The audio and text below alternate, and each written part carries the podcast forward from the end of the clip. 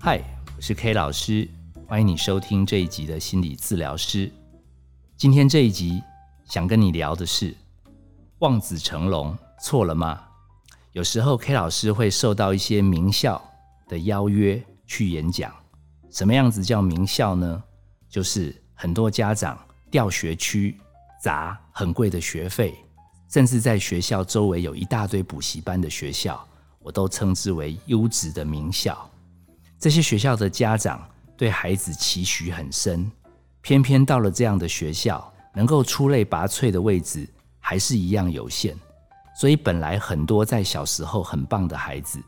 到了优质名校，有时表现不如预期，所以这些家长就会非常的担心跟焦虑，生怕他们的孩子将来没有竞争力，所以他们会托学校办一些活动，找像 K 老师这样的专家，看看有没有什么方法可以让他们的亲子教养能够越来越棒，小孩的表现越来越好。K 老师其实还蛮喜欢接这样的工作，因为通常去到这样的学校之后，这些家长都会对 K 老师感觉到一些信任，之后还蛮多人会来问 K 老师怎么预约，怎么挂号。常常答应这样的工作是愉快的，但是等到要出发的当天，有的时候有交通的问题，有的时候突然发觉这个路上的车况不太对，尤其是我赶路，前面又遇到慢车的时候， K 老师常常不知道要努力超过他，还是在后面按喇叭。 K 老师突然又在想，就算是一直把这些车都冲过去了，就算把这些家长都说服了，然后呢，他们继续来看病， K 老师真的能改变他们吗？因为一直汲汲营营人生的前进，如果不能提醒他们好好珍惜过程中的点点滴滴，值得吗？ K 老师突然还灵机一动，万一在赶路的同时发现前面这台慢车，刚好就是家人也要一起去目的地，刚好也是同事应该要赶路，可他动作就是不肯一起快，那 K 老师心里又作何感想？应该非常不爽吧。想到这里心里释怀多了，因为突然想到这个等一下可以拿来做开场的梗，碰上慢车，然后呢，我想问问看这些家长能不能从当中得到一些人生的体悟。如果你也有跟这些家长类似的心情，听完这一集，希望也可以让你有一些发想，也许我们生命可以从这个过程中得到一些喘息。本来想好的开场梗，碰上慢车，然后呢？结果校长、会长、家长一个一个灌 K 老师迷汤，什么重磅心理师、知名作家、podcast 达人，噼里啪啦头衔讲完， K 老师居然忘记要把这个开场梗讲出来，就直接步入了正题。青春期的孩子本来就是来让你修身养性的，与其想把它变成像小孩一样可爱，不如帮他们准备早餐，帮他们准备零用钱，如果真的有什么困难，还是找贵人帮忙比较好。啪啦啪啦啪啦，超级顺的。因为已经讲了20年，这已经是 K 老师的演讲成功方程式。该笑的地方他们就会笑，该哭的地方他们就会哭，该拍手的地方他们也手就会拍，所以效果特好。其实比起在诊间听个案陈述沉重的故事，每周讲个1-2场，还真的蛮疗愈的。不过这些演讲最大的考验是在 QA 时间，因为这些优质名校的家长，他们的期望很深，他们不想让 K 老师轻松的赚钟点费，所以他们会把他们面对孩子使尽全力却徒然无功的这种状态，寄望 K 老师出一些奇招，最好有一些心理学妙方，可以把他孩子逆转胜。像我随便提一些他们提的问题，你就知道这个钱有多难赚。有人问，我的孩子什么事都没动力，念书更不起劲，只有玩手机，只有跟朋友在线上打屁聊天有来劲，请问有没有什么方法让他重新振作？这一题很好回答，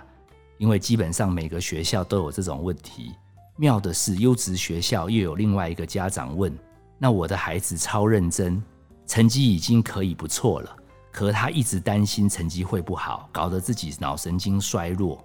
然后晚上还闹失眠，请问有没有方法劝他不要那么紧张，想开一点，功课中上就可以。我看到这样两题，我直接就跟那些家长讲，你们两家干脆把小孩交换就好了，一个就会早早睡，然后他一直跟朋友聊天，功课差一点没关系，另外一个人就会换到一个功课棒棒棒，想当状元这样的孩子。他们都笑了，我说当然不可能，因为换过来以后你们一样还是会问问题，因为所有优质的家长就是想要让小孩完全没问题。妙的是后面两张问题又是对称题，一题是大考都快要到了还给我偷谈恋爱，还死不承认，我们叫他说等考完再说，他说好，我们还送他 iPhone 也拿了，还偷偷跟另外一个人私下继续约会，最后查到他们还在里面传讯息说，就算他们要拆散我们绝对要永远在一起，好像罗密欧与朱丽叶。请问 K 老师有没有办法让他们在大考前赶快清醒，不要再沉迷小鼻子小眼睛的爱情游戏。然后对照的这一题是，他跟外面都没有人交朋友，他在班上人缘没有很好，他跟大家都唯唯诺诺，但是对他妈妈倒是情绪很大，每次有什么不开心就找他妈妈发脾气，有什么诉求妈妈不答应，他还拿头撞墙壁。如果妈妈还坚持不给，小朋友还扬言说我要从12楼跳下来，那你看看怎么办？请问 K 老师，遇到这样的孩子要怎么办？我已经不敢再讲说不然你们交换好了，一个就不会勒索你，然后还会去跟外面的人打混，另外那个人就回来每天只缠着你。这四样的问题其实对 K 老师来讲都是常见问题，说穿了其实在 K 老师的书上小心肝变大暴龙大致上都有写解方。至于那个没动力念书的，我们的问题大致上都不是因为他不想振作，都是因为周围有一堆人太优秀，不是爸爸妈妈哥哥姐姐都是台大，都是建中北一女，就是他们都得过全国什么比赛，以至于他人生就算再努力也赢不过家人，赢不过朋友，赢不过同学。真实世界那么难搞，干脆就说到元宇宙。所以重点不是在于全力阻止他，不让他滑手机，不让他玩电玩，而是如何找到贵人，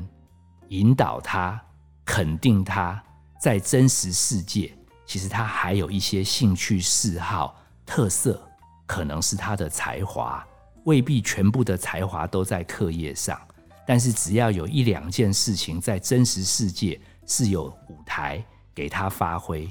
他沉迷网络的时间势必缩短，因为他也喜欢在真实世界成为一个咖。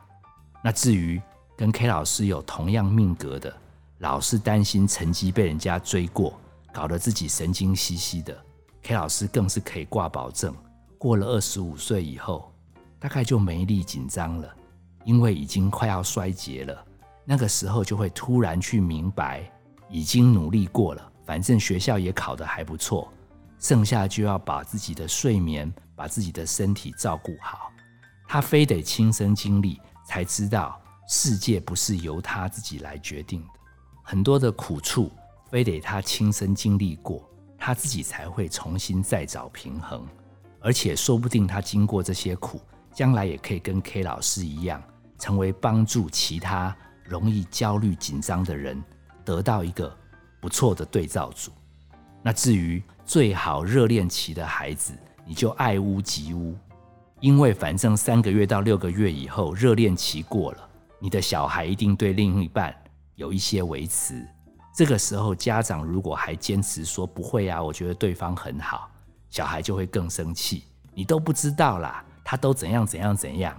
然后就顺利分手。这个如果你懂大脑的结构，大脑是矛盾的，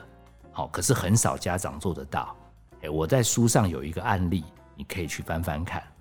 另外，会跟家长闹脾气、情绪勒索的，他用的策略叫做挟天子以令诸侯，因为他是他自己妈妈的心头肉，那妈妈其实就是诸侯，他把他自己挟持着，然后他妈妈就要就范。其实妈妈这时候一定要把心态放轻松，用尊重与祝福的心态默念，求上帝保佑我的孩子情绪可以慢慢平静。其实我身为父母并没有要对他不好，只是这个东西再继续给他只会让他人生更毁坏，所以我坚持不给。如果他真的继续撞墙，真的要跳楼，我只好拨110拨119找人来救。我要让他知道其实我爱他，但是还是有纪律有界限。噼里啪啦回答了这么多问题， K 老师想利用这样的机会，把这样的一个人生难题抛出来让大家思想一下。这么多爸妈希望孩子变成更好更优秀，不认真的给我认真，太认真的给我放轻松，不交朋友的给我出去交朋友，一直要交朋友的给我多回家，其实都是求好心切。而且这些爸妈因为生得少，超级渴望这些孩子可以有一天谢谢爸爸谢谢妈妈，有这样子的栽培，有这样的用心。如果你的孩子能突然冒出一句，爸爸妈妈，我知道你付出这么多都是为我好，我会好好注意，我慢慢加油，展现这个态度，展现这个高度，这些爸妈肯定流下眼泪。就算孩子还没有变成完美的孩子，他们一定会说，这样爱你栽培你值得了。以上这一段你就当作做梦，因为青春期的孩子大学刚出社会都没有那么成熟，不可能讲出这样的话。要能善解对方，那需要一个很大的时间生命的历练，不是2-3下你对他好他就立刻懂得这样的好是要多么的感恩。结果父母亲一直无条件的付出，一直无条件的付出，到最后心力交瘁，就会开始说，那我不让你再念这个学校了，那我以后断你的网路，我以后没收你的零用钱，开始放狠话，你再这样子以后我就不爱你了，干脆我没有你这个孩子好了。其实你知道吗，很多父母并不愿意说出这样的话，他们只是想要得到一个善解，因为这个善解他并没有从他的爸妈那边得到，所以他变成希望从他小孩这边得到。天哪，青春期的大脑，刚出社会的大脑，根本还没那么成熟，怎么讲得出善解人意的话呢？于是受了伤的爸妈就开始说出恶毒的话，受了伤的孩子听到这个话的孩子，表面上不在意，心里就烙印下了伤痕，然后彼此就互相伤害。很多人的亲子关系甚至因为这样很多年之后依然得不到化解。其实不晓得大家有没有看戏，看戏总有铺陈跟高潮，那个铿铿锵锵铿铿锵锵的锣鼓点来的时候，你整个人才会醒，但是前面总要有一点点比较低调的状态，隐晦的画面，然后才有高潮的发生。这是一个必经的过程，很多时候我们只期待那个精彩的高潮，却不能忍受前面速度无功而返。我不晓得望子成龙的爸妈是不是也卡在这一点，明明就是对孩子好，可是孩子为什么不能懂事？孩子的态度为什么不能拿出来，不能早一点成熟呢？那个锣鼓点为什么不赶快敲啊？敲了半天高潮怎么不赶快来？其实 K 老师要介绍一个自己非常喜欢的心理学派，叫完形心理学，给大家来理解。它里面有一个很妙的格言，叫做全体大于部分相加的总和。再来一遍哦，全体它是大于部分相加的总和。意思是什么呢？音乐，拿音乐做例子好了，每一个音符单独在一起，你听到了一首旋律，那个旋律并不是每一个单音，而是它连在一起，它的节奏流动，所以你听到一个整体，它是大于部分的加成。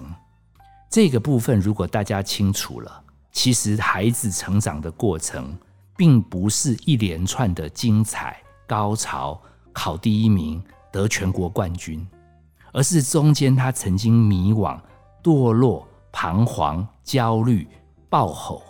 这些东西混杂在一起才是一个完整的过程。完形心理学、格斯塔心理学，它强调的是主题背景、背景主题，没有背景就没有主题，有了主题它背后一定有背景。所以望子成龙的家长，你们没有错，你们只是忘记了在教养过程中本来就是有好多好多的低谷跌宕，那偶尔后来它有一个突破，你就喜极而泣，这是要时间的铺陈。而如果我们求好心切，因为看不到高峰，只看到背景，我们就怀疑这个孩子没有主题，最后来否定他，恐怕这个孩子他自己生命的故事还没出现之前就结束了。 K 老师最后分享在教会最近听到的一个真实故事，跟大家做交流，希望对大家能有一些理解。有一对父子， K 老师认识他们很久了，爸爸也非常优秀，小孩也非常棒。他们是学音乐的，小孩的音乐程度甚至已经超越爸爸，但是爸爸因为也懂音乐，所以他对于这个栽培孩子成为一流音乐大师的期待也并没有熄灭。所以每当孩子要上台表演、要出国比赛的时候，他都会认真到网络上搜寻各大家的演出脚本，提供给他孩子参考，有的时候还会出一些意见。甚至小孩有的时候在练完琴很累打电动的时候，这个爸爸就会焦虑地说，那你今天怎么不好好练？最后小孩有一天终于忍不住跟他爸爸呛一句说，爸爸，你其实分享的资料都很棒，你讲的道理也很对，你希望我时时刻刻好好加油也没有错，可是我不知道为什么你越讲我就越不想好好做，我甚至觉得不然不练也没差，我甚至怀疑我的音乐成绩没有很好，是不是其实我就没有价值？这个爸爸一时之间不知道怎么回答，就刚好来聚会的时候听到牧师说，耶稣爱我们也不是因为我们有什么优秀的条件，他就是爱我们。这个爸爸突然有感动，其实我爱孩子就是那么单纯，他喜欢练他不喜欢练，也许我应该也尊重他，也许他自己也要花一点时间才会重新找到学习的乐趣跟动力。妙的是他们是做见证，所以当然是在前几个礼拜他儿子得了全国音乐大奖，他的爸爸在台上公开的跟孩子说，谢谢你帮我上了一课，其实我一直在学习如何慢慢放手尊重你，慢慢想到上帝是这样无条件的爱我，所以我也应该无条件的关心你。在台下的我听得很感动，我决定把这样的故事分享给 Podcast 的听友。最后 K 老师给望子成龙的家长们一个小功课，既然你想孩子成龙，现在是你应该展现龙王龙母的气度与高度了。等会听完就去拿一张纸条写下来，我很抱歉有时心急口快就忍不住一直骂你，但我会一直一直爱你、支持你，祝福你在人生中慢慢的用自己的速度找到属于自己的一番天地。写下来有困难吗？如果觉得很困难，那一定是因为你少了另一个动作。你要挑一个独处的时候跟自己说，对于教养孩子，我已经尽力展现 K 老师的龙王龙母的气度，我把这个字条写了放在他桌上之后，我也会继续学习，勇敢向前走。我是 K 老师，谢谢你收听这一集的心理治疗师。本节目由金星文创制作，相关的节目你可以在各大 Podcast 平台收听。如果有相关的议题想讨论，也欢迎你来信，我们会尽快回应。如果你觉得听了我们的节目有得到帮助，也期待你可以给我们抖内支持。我们下次见。